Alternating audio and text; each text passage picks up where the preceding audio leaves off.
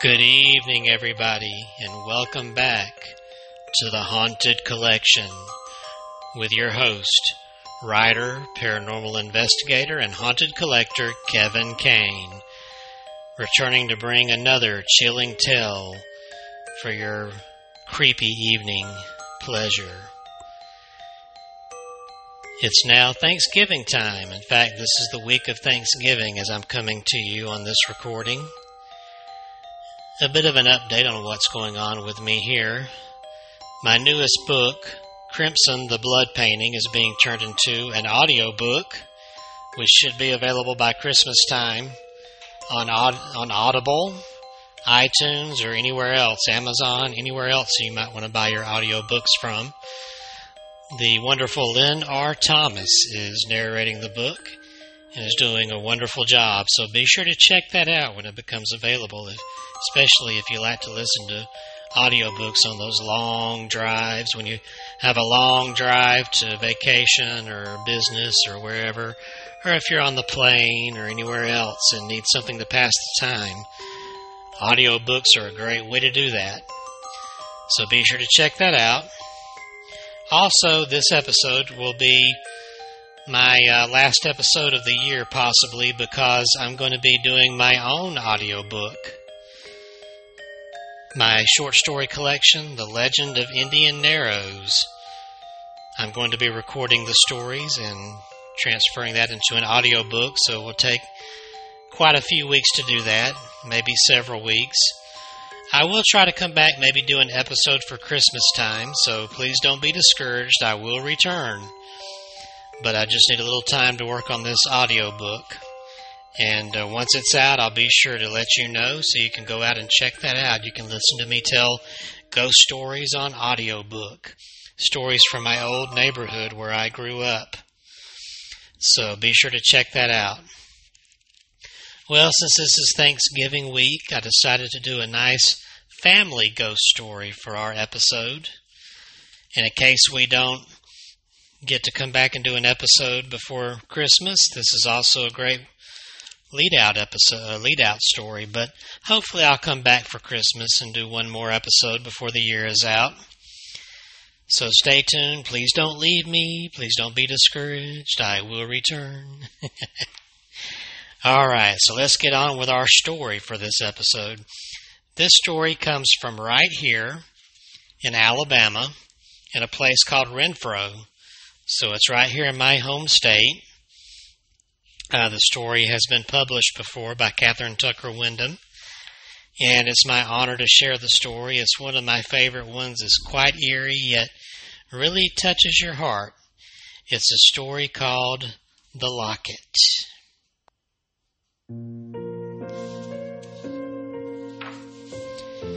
The Locket.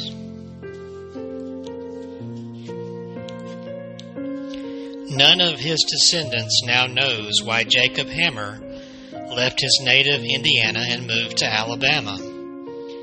They do know from records and family Bibles that Jacob Hammer was living in Talladega County when he married Martha Louisa Hicks of Renfroe on December 1st, 1887. He was 34 at the time of their marriage and his bride was only 21. Mr. Hammer had taught school and had been engaged in merchandising in Indiana, and family tradition says he taught school, ran a store, and farmed after he came to Alabama. In the first six years of their marriage, five children were born to the couple. Their names were Cassandra, William Benjamin, Emma Everett, Diana, and Dixie Homer. Some of the children's names, family members point out, reflect Mr. Hammer's interest in Greek and Roman mythology. He was interested in many things. He wanted to call his first child by her full name, Cassandra, but his wife, who cared little for the classics, insisted on calling her Cassie, and Cassie she became. Cassie was nine years old when her baby brother Harvey was born. She was a big girl then, old enough and responsible enough to take over much of the care of the new baby. Being the oldest in the family, and being a girl, Cassie, at nine years old, knew how to cook, clean house, wash clothes, iron, milk the cow, kill and dress a chicken, sew, mend and darn, and take care of the younger children. What a busy little girl she was. They were living in the community of Stemley near the Coosa River in Talladega County, Alabama. All the children from Cassie to Harvey were born there. But the town was now dwindled into nothingness, and only a few older people remember where it was. Cassie Hammer was likely too busy helping her mother care for the younger children, especially the baby, to have much time to play. But she really didn't mind. There was something different about taking care of Harvey, something that soothed her resentment over having the responsibilities of a grown up forced so early upon her. Harvey was a good baby, and he was very beautiful. Look, Mama, Cassie would say after she had bathed and dressed him. Look how beautiful Harvey is. I wish I had curly hair like he has. Look how it shines in the sunlight. And look how big his eyes are. Sometimes I think he sees things that we can't see. What do you suppose he sees, Mama? Mrs. Hammer, being a sensible woman, replied, oh, Don't be silly, Cassie. He sees just what we see, nothing more. She paused. But he is a beautiful baby. I wish I could have his picture made looking just the way he looks now, all clean and shining and happy. She took the baby in her arms and kissed him. It was not easy for Mrs. Hammer to show affection, it wasn't in her nature. But Harvey had a quality, an elusive quality that even his mother couldn't define. That called her to hug him and cuddle him and call him my precious baby. Everybody loved Harvey. They loved him not merely because he was the youngest in the family, but because Harvey himself was so loving. His arms went out everyone, anytime anyone came near. His smile had a radiance of pure joy, and his laughter was as musical and refreshing as snatches of dancing tunes. Even Jacob Hammer, usually too busy earning a living for his growing family to squander time in play, would bounce his baby on his knee and sing to him some half forgotten songs from his Indiana boyhood and talk to him about matters only the two of them understood. You know what? Jacob asked his wife. This son of ours will grow up to see flying machines carrying passengers and mail from city to city. And he'll ride on wide thoroughfares connecting the cities. Big changes are coming in this world, and Harvey will be part of them. Oh, Jacob, Mrs. Hammer replied, what a wild imagination you have. How do you ever think of such foolish things? They're not foolish, Jacob stated firmly. They'll come true. You'll see. If you live long enough. Harvey believes what I'm telling you. Don't you, Harvey? The baby smiled, and his eyes shone as though he did indeed understand, as though he shared with his father an exciting look into the future.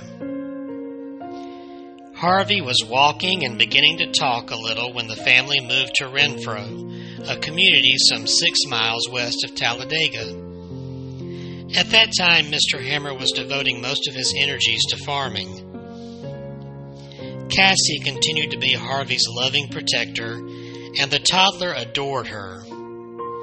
Mistress Hammer may have been a little jealous, but she tried not to show it. I hope your own babies will love you as much as Harvey does, she said to Cassie one day. He loves you too, Mama, Cassie replied. He loves everybody, but you most of all.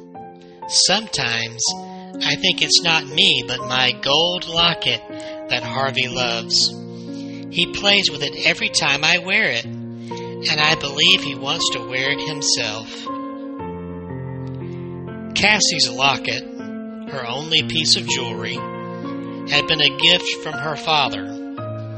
It was heart shaped and hung on a slender gold chain.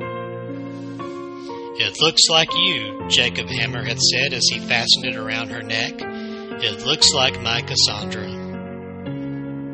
Even then, Harvey reached out to get the shining locket. No, Harvey, Cassie said gently. Boys don't wear lockets. This is mine. Maybe someday I'll let you try it on, but not now. One stormy night in September 1898, Cassie woke up and heard Harvey crying in her parents' bedroom. She ran across the hall and found her mother holding Harvey in her lap, while Mr. Hammer rubbed the little boy's chest with melted tallow and wrapped a flannel cloth around him. It's the croup, Mistress Hammer told Cassie. He's real sick. She held the baby close and rocked him. Harvey was limp and listless and his breathing was raspy. What can I do? Cassie asked.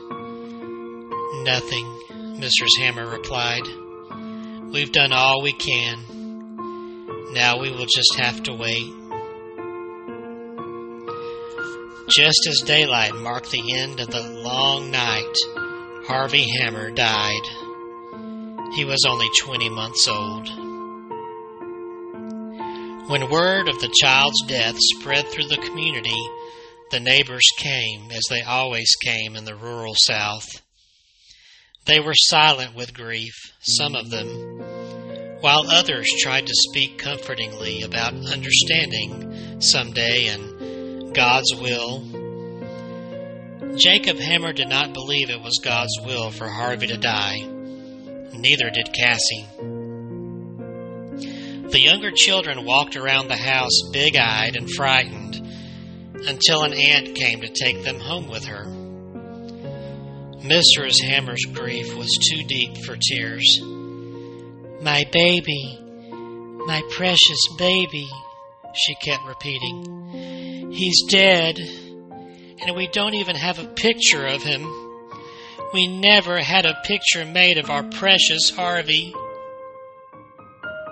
Mr. Hammer, hoping to ease his wife's sorrow, promised, We'll send in to Talladega and get the photographer to come out and take Harvey's picture in his coffin. Then you, all of us, will have his picture to remember him by. Outside, a cold, slashing rain seemed almost an extension of the gloominess of the household. Men who lived nearby fashioned a small coffin from pine boards, and the women padded it with cotton and lined it with soft white cloth. Those same neighbor women made a little dress for Harvey to be buried in. It was white, as befitted a burial garment for a pure child, and it had a wide, ruffled, lace trimmed collar. When they put the garment on him, the neck was too big making the collar hang low on his pale shoulders. That will be all right, one of the women said. When we put him in the coffin, we'll just pull the collar in place and tuck the extra fullness under him. And they did. After Harvey's body was placed in the coffin, and after the seamstresses had pulled up the collar and tucked it beneath him, nobody could tell the neck was too large. He looked so peaceful, the people said, just like he was asleep, Come, look at your little brother, Cassie, they said. Cassie looked. She knew the women were expecting her to say something, but she couldn't make any words come. She stood there silent for a long time, just looking at Harvey and wondering what it was like to be dead. Then, very slowly, she took off her heart shaped locket and fastened it around Harvey's neck. The rain never slacked outside. Finally, word came that the roads between Talladega and Renfroe were impassable, so the photographer couldn't come. Harvey Hammer was buried without ever having had his picture made. His mother continued to grieve, as did other members of the family, and she continued to weep over having no picture of her little boy.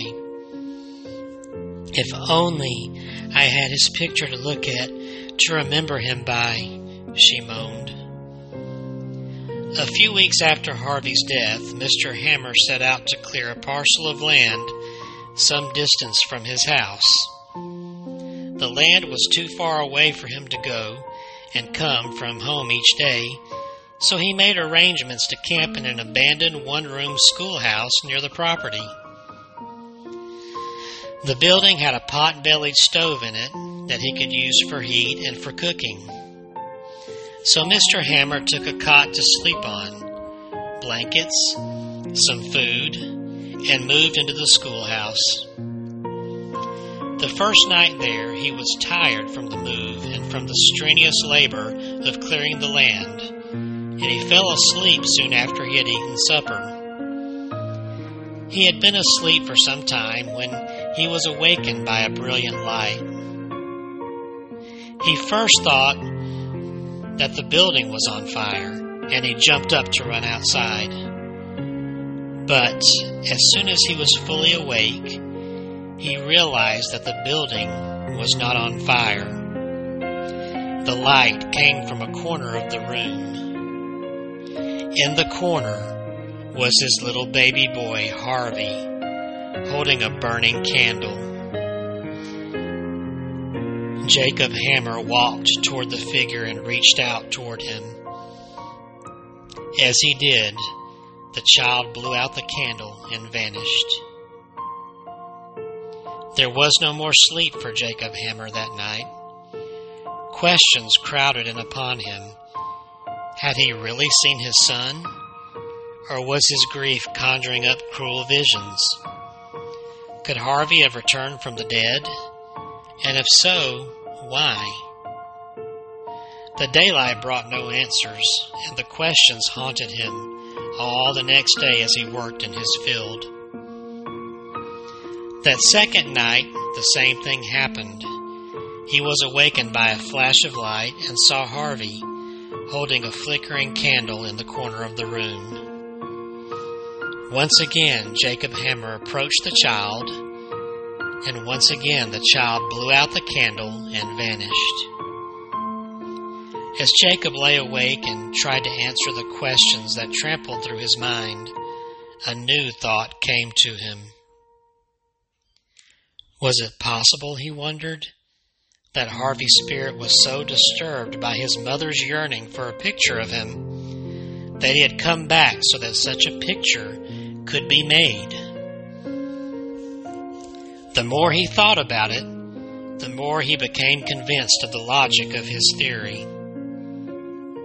So when daylight came, instead of going to his field, Jacob Hammer went into Talladega to borrow a camera from W. H. McMillan, a photographer there. He did not tell Mr. McMillan why he wanted to use the camera.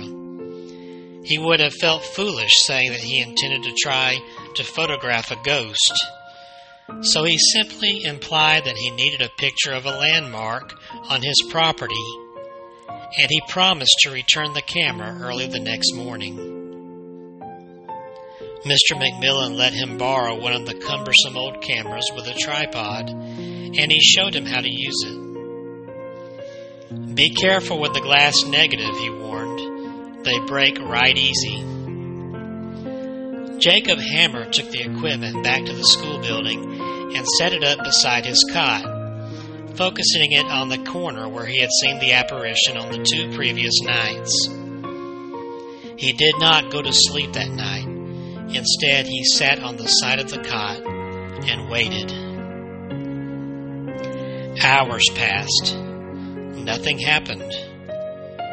Mr. Hammer was beginning to wonder if he had imagined the whole thing when suddenly a bright light filled the room and he saw Harvey in the far corner. He snapped the shutter of the camera and the figure disappeared. Mr. Hammer dozed fitfully until daylight came. Then he went to Talladega to return the camera and to have the glass plate developed. Once again, he wondered what he should tell the photographer, and once again he decided to tell him nothing. After he had thanked the man for the use of the camera, he asked, Will you please develop the plate? I took only one picture, but I would very much like to see it. Jacob waited, a very restless wait, until Mr. McMillan came out of the dark room. He was holding the glass negative, still wet, up to the light. Jacob, he said, I thought you did not have a picture of your little boy, the one who died. We don't have, Jacob Hammer replied.